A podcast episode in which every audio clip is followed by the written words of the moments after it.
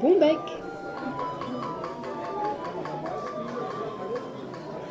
Épisode 13 Bonjour et bienvenue dans Bon Bec, le podcast dédié à la flûte à bec et à son univers. Je suis Claire Sécordal, flûtiste un peu, flutophile beaucoup, je suis avant tout et passionnément facteur de flûte à bec. Et dans Bon Bec, c'est ma voix qui vous convie à des rencontres, des découvertes et des réflexions sur cet instrument très répandu, mais trop souvent méconnu. À chaque fois, je vous propose dans les notes de l'épisode un ensemble de ressources en lien avec l'invité ou le thème du jour. Et où est-ce qu'on retrouve tout ça? Eh bien, dans toutes vos applications de podcast, sur la chaîne YouTube de Bonbec en tapant Bonbec Podcast, ou tout simplement sur le site www.bonbec.fr.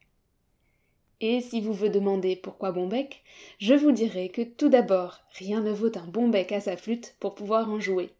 Ensuite, car les flûtistes doivent parfois avoir bon bec, c'est-à-dire avoir la parole facile pour faire face aux clichés. Et enfin, car j'aimerais que ce podcast vous soit aussi agréable qu'un bon bec, un petit bonbon qui se dégusterait sans modération. Que vous soyez néophyte ou averti, je vous invite à m'accompagner à la découverte du monde de la flûte à bec, qui est bien plus vaste qu'il n'y paraît. Vous me suivez? B comme buis.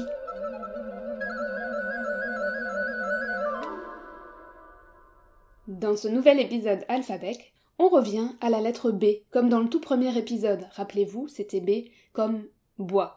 Et d'ailleurs, on parle à nouveau de bois, puisque je vous propose aujourd'hui un focus sur une essence de bois bien précise, le buis. Que vous soyez flûtiste ou que vous ayez la main verte, vous en avez à coup sûr entendu parler. Vous possédez même peut-être une ou plusieurs flûtes en buis, ou alors vous avez dans votre jardin ou sur votre terrasse de jolis buis décoratifs. Cependant, comme beaucoup de choses qui nous sont ou qui nous semblent familières, l'envers du décor ou tout simplement les détails nous échappent parfois. J'avais donc envie de vous en dire un peu plus au sujet du buis, et je vous invite à le découvrir tour à tour, bois sacré, bois centenaire, bois précieux, bois menacé, bois dont on fait les flûtes bien sûr, et bois au cœur d'un petit scandale sur lequel j'attirerai votre attention. Très bonne écoute Alors pour commencer, on veut tout savoir sur le buis. je vous parle un petit peu déjà de ses caractéristiques. Avant d'être une essence de bois, le buis, c'est bien sûr un arbre. Il est indigène en Europe méditerranéenne et continentale. Alors indigène, ça signifie qu'il pousse de lui-même. Et c'est un arbre généralement de petite taille. C'est important de le souligner et vous comprendrez pourquoi plus loin. Effectivement, il n'excède pas une hauteur de 8 mètres et un diamètre de tronc d'environ 20 à 30 cm maximum. Dans les régions les plus septentrionales, on le trouve plus généralement sous la forme d'arbustes. Si vous pensez n'avoir jamais vu de buis, vous vous trompez, vous en avez à coup sur croisé, au moins sous forme de sculptures végétales, qu'on appelle des taupières, ou de petites haies d'ornement dans les jardins à la française. C'est un arbre au feuillage persistant, ça veut dire qu'il ne perd pas ses feuilles l'hiver, d'où son nom latin semper virens, qui signifie toujours vert.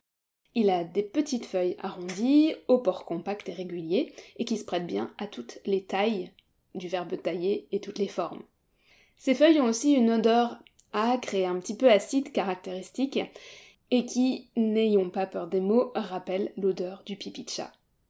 Ceci dit, c'est aussi un arbre à croissance très lente qui demande au jardinier une grande patience et aux facteurs de flûte encore plus, parce que pour atteindre des diamètres exploitables, les arbres utilisés dans la facture de flûte sont facilement centenaires.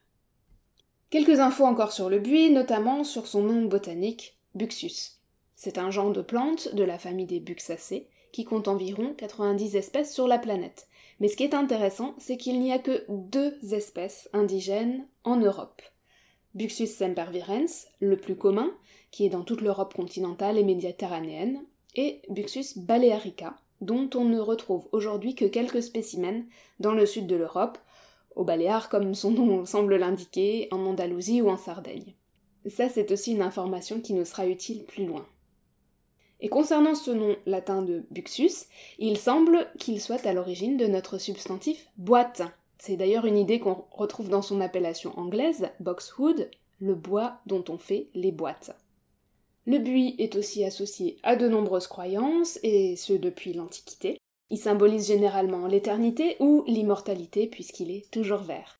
Pour les chrétiens, ce sont des branches de buis qui sont bénites le dimanche des rameaux, avant les fêtes de Pâques, à la place des rameaux d'olivier, de laurier ou de palmier dans les régions plus au sud. Et on nomme d'ailleurs dans certaines régions le buis bois béni.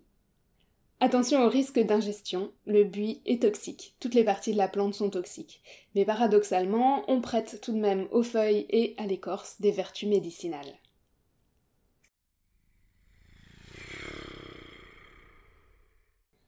Parlons un petit peu du buis dans l'artisanat en général et dans la facture de flûte en particulier. Le buis est largement utilisé dans l'artisanat et ça, c'est depuis aussi des millénaires. Ces caractéristiques le rendent idéal pour la confection de petits objets qui soient utilitaires ou décoratifs. Voyons justement ces caractéristiques. C'est un bois de couleur jaune clair, qui va de jaune presque crème à jaune soutenu, et il fonce à long terme avec l'exposition à la lumière. Il a un grain très fin, ce qui lui donne un lustre naturel une fois poncé et poli. C'est également un bois dense, dur et durable. Il se travaille très bien en tournage et en sculpture, et on le retrouve donc transformé en toutes sortes d'objets usuels ou décoratifs, tels que des bijoux, des boîtes, comme on le disait avant, des pièces d'échecs, des manches de couteau. Il était aussi utilisé en gravure, en imprimerie, et j'en profite pour citer une petite spécialité du village d'Eguines, dans le Var, qui est aussi nommé le village des tourneurs, c'est là que j'ai fait ma formation au tournage.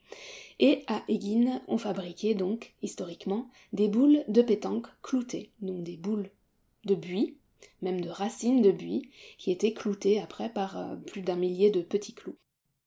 Précisons encore que le buis est considéré comme un bois précieux. Bien sûr, il est utilisé dans la facture instrumentale, et il demande aux artisans de prendre quelques précautions pour en tirer le meilleur. Tout d'abord, le choix des arbres, qui présenteront des caractéristiques différentes selon l'endroit où ils poussent. Par exemple, les troncs seront plus droits si les arbres poussent en forêt ou au fond de gorge par exemple, puisqu'ils s'élèvent vers la lumière. Le buis de montagne sera aussi plus dense que le buis de plaine, etc. Puis le choix du moment de la coupe où l'on peut tenir compte des saisons et du cycle lunaire. Puis le stockage et le séchage qui peut être long, très long, puisque la densité du buis fait qu'il sèche très lentement.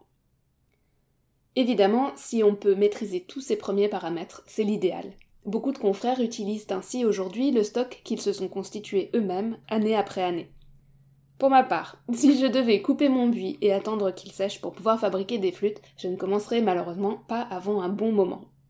De mon côté, j'ai eu la chance de racheter un beau stock de buis à un particulier, qui était conservé par ses bons soins depuis 2000, donc il est bien sec et prêt à l'emploi. J'ai aussi acheté un stock de buis coupé en 2018, mais celui-ci me demandera pas mal de patience. Alors procéder ainsi, ça me permet de maîtriser la provenance, la traçabilité comme on dit, de mon bois, mais on peut bien sûr se procurer du buis chez divers revendeurs spécialisés, un peu comme on se procure tous les autres bois. Il faut savoir que c'est un bois onéreux, parce que son exploitation est complexe. On a parlé de la coupe et du séchage, mais l'usinage est également délicat. Déjà, pour les flûtes, on doit éliminer le cœur du bois, qui concentre les tensions, et il faut donc des troncs d'un diamètre suffisant pour avoir encore du bois hors cœur. Ensuite, le buis est un bois souvent tourmenté, comme on l'a dit, tortueux. Chaque nœud et chaque départ de branche constitue un défaut ou une zone sensible potentielle pour des flûtes. Il y a donc pas mal de pertes. En revanche, il se travaille très bien, se tourne vraiment comme du beurre en produisant de beaux copeaux, et il a une odeur très agréable de bois chaud. Je vous rappelle que c'est mon odeur préférée.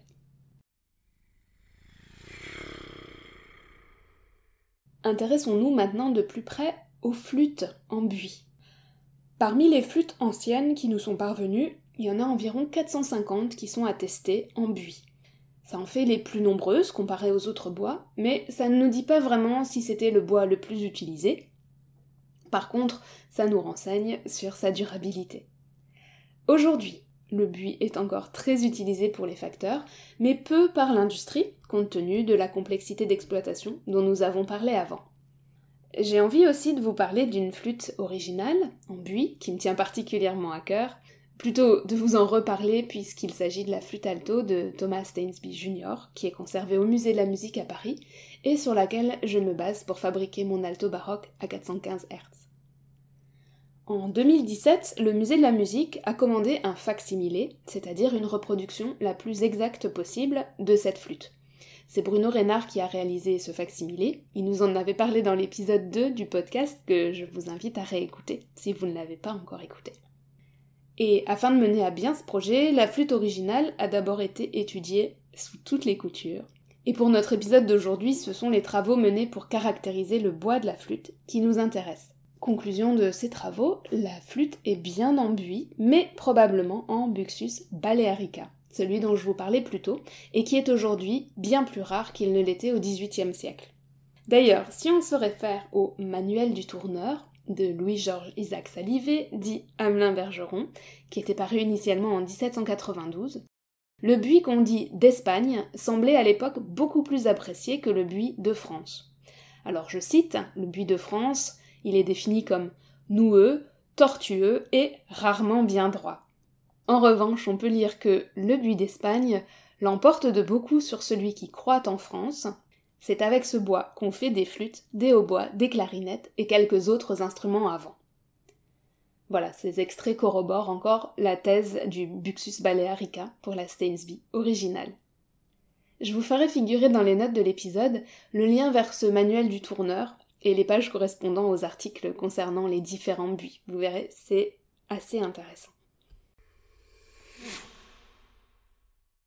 En ce qui concerne les propriétés des flûtes en buis, eh bien, elles sont très appréciées, notamment pour la couleur sonore, chaleureuse et brillante qu'ils leur confèrent. C'est vraiment une, une, couleur assez caractéristique au buis, et qui est quasiment indépendante des réglages et de l'harmonisation voulus par le facteur. Le contact avec le buis est aussi particulièrement agréable, et certaines personnes y sont vraiment sensibles, ainsi qu'à l'esthétique bien sûr des flûtes qui sont aussi belles ou naturelles que teintées.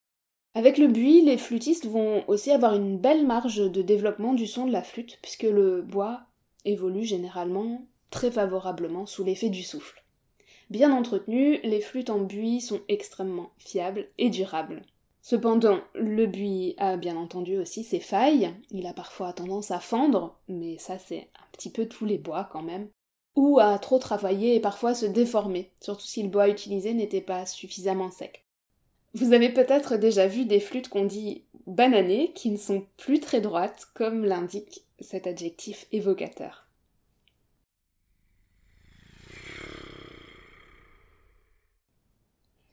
Bon, je ne pouvais pas dédier un article au buis sans attirer votre attention sur un petit scandale. Vous êtes nombreuses et nombreux à posséder des flûtes de facture industrielle en buis, que vous avez acquise en pensant bien entendu acheter une flûte en buis, ce bois magique dont on vous a certainement vanté les qualités comme je le fais dans cet épisode. Eh bien, que nenni, comme on dit, pardonnez-moi de vous détromper un petit peu brutalement. Ce n'est pas du buis. Comment ça, pas du buis? Eh bien, si vous regardez d'un petit peu plus près l'étiquette, vous verrez qu'il est précisé buis Castello ou buis Maracaibo selon les fabricants, on trouve aussi pour ce bois les appellations buis du Brésil, Palo Alto, buis des Andes. Tout ça nous suggère une provenance un peu plus exotique que du buis local. C'est là qu'il est à nouveau utile de se référer à la classification botanique. Notre buis exotique, c'est Calicophyllum multiflorum, un buis originaire d'Amérique du Sud et dont les caractéristiques sont carrément différentes de notre Buxus sempervirens presque national. Ce calicophyllum est nommé buis aussi dans d'autres langues que le français. Si on prend des exemples voisins, on retrouve boxwood en anglais, buxbaum en allemand. Et cette traduction fait probablement les beaux jours des revendeurs de bois, d'objets en bois et même de flûtes à bec. Si vous achetez une flûte industrielle ou semi-industrielle en buis, à quelques exceptions près sur des modèles haut de gamme, vous êtes sûr de tomber sur du calicophyllum. Alors attention, je ne suis pas en train de dire que les flûtes en buis Castello sont de mauvaises flûtes, au contraire, ce sont des instruments tout à fait satisfaisants. Je dis simplement que le nom risque de vous induire en erreur. Petite astuce, si vous ne voulez pas avoir de surprise. Si vous voulez du vrai buis, mais que vous n'êtes pas sûr de pouvoir les différencier à l'œil nu, vérifiez qu'il s'agit de buis européens. Alors pour quelle raison ce buis Castello est-il employé par les manufactures plutôt que le buis européen? Tout d'abord, vous vous souvenez que j'ai parlé au début des dimensions des buis de nos contrées. Ce sont des petits arbres avec des troncs de petit diamètre, 20 à 30 cm maximum, du bois souvent tortueux, noueux, etc. Eh bien le buis des Andes, lui, il pousse déjà bien plus haut, mais aussi bien plus droit, et surtout son tronc peut atteindre 6 mètres de diamètre. Je vous laisse réaliser la différence. C'est donc un bois idéal pour une exploitation à grande échelle, pour avoir des volumes de production importants et bien sûr des prix compétitifs. Si on ajoute à cela des propriétés qui sont certes différentes du buis européen, mais aussi très intéressantes pour une exploitation semblable, la densité et la dureté sont plutôt élevées, l'usinage et la finition sont aisés, c'est un bois durable qui résiste à l'humidité, il n'est pas allergène, sa couleur est proche du vrai buis, eh bien on a en main une alternative tout à fait honnête. Mais qui reste une alternative. Et je conclus donc mon petit laïus par une expression qui me semble bien à propos. À bon entendeur, salut Enfin, on ne pouvait pas parler du buis sans évoquer la menace actuelle de la pyrale. Et la question qui revient souvent, le buis va-t-il disparaître? La pyrale du buis, c'est un papillon qui a été vraisemblablement introduit accidentellement en Europe dans les années 2000 via des végétaux importés d'Asie. C'est une espèce dite invasive dont la chenille se nourrit exclusivement de feuilles de buis. Une femelle peut pondre jusqu'à 1200 œufs trois fois par an. Ça vous donne une bonne idée de la croissance exponentielle de l'espèce. Vous l'avez peut-être observé vous-même, chez vous, souvent tardivement car les chenilles s'attaquent d'abord au centre du buisson et on ne les voit pas tout de suite. Elles sont vert olive avec des rayures noires dans le sens de la longueur. Elles dévorent les feuilles qui deviennent brunes et sèches et elles laissent un genre de toile collante. Les buis semblent pouvoir survivre à trois attaques de pyrale, mais sans feuilles, hein, puisque les chenilles dévorent les feuilles, sans feuilles, les arbres ne peuvent plus réaliser la photosynthèse. En clair, ils ne peuvent plus s'alimenter ni respirer, ils s'épuisent et meurent. Si les chenilles s'attaquent à l'écorce, le buis ne repart pas. Et les buis d'ornement sont aussi touchés que les buis sauvages. Comment peut-on se débarrasser de la pyrale? Elle n'a pas de prédateur pour le moment car l'espèce est trop fraîchement implantée, mais il a été observé récemment que certains oiseaux et le frelon asiatique commencent à se nourrir des chenilles. On peut enlever les chenilles à la main, car elles ne sont pas urticantes, mais ce n'est possible que si on a un ou deux arbustes à traiter. Les produits phytosanitaires, en plus d'être nocifs pour l'environnement et pour les autres espèces, ne semblent pas d'une efficacité redoutable sur la pyrale. Des essais plus récents et plus concluants utilisent la diffusion de phéromones pour désorienter les papillons et les empêcher de pondre. Alors si le buis disparaît, comme toute espèce qui disparaît, c'est un danger, en plus d'un déséquilibre de la biodiversité, les buis morts en forêt ou en montagne augmentent le risque d'incendie ou d'affaissement des sols. Pour les facteurs d'instruments, c'est la question de la ressource en buis qui se pose. Faut-il stocker du buis en grande quantité? Faut-il chercher des alternatives? Heureusement, le bois des buis qui sont atteints par la pyrale est exploitable. Il est fort probable qu'une grande quantité de buis se retrouve sur le marché dans les prochaines années, puis se raréfie jusqu'à peut-être disparaître complètement si la pyrale ne peut pas être éradiquée.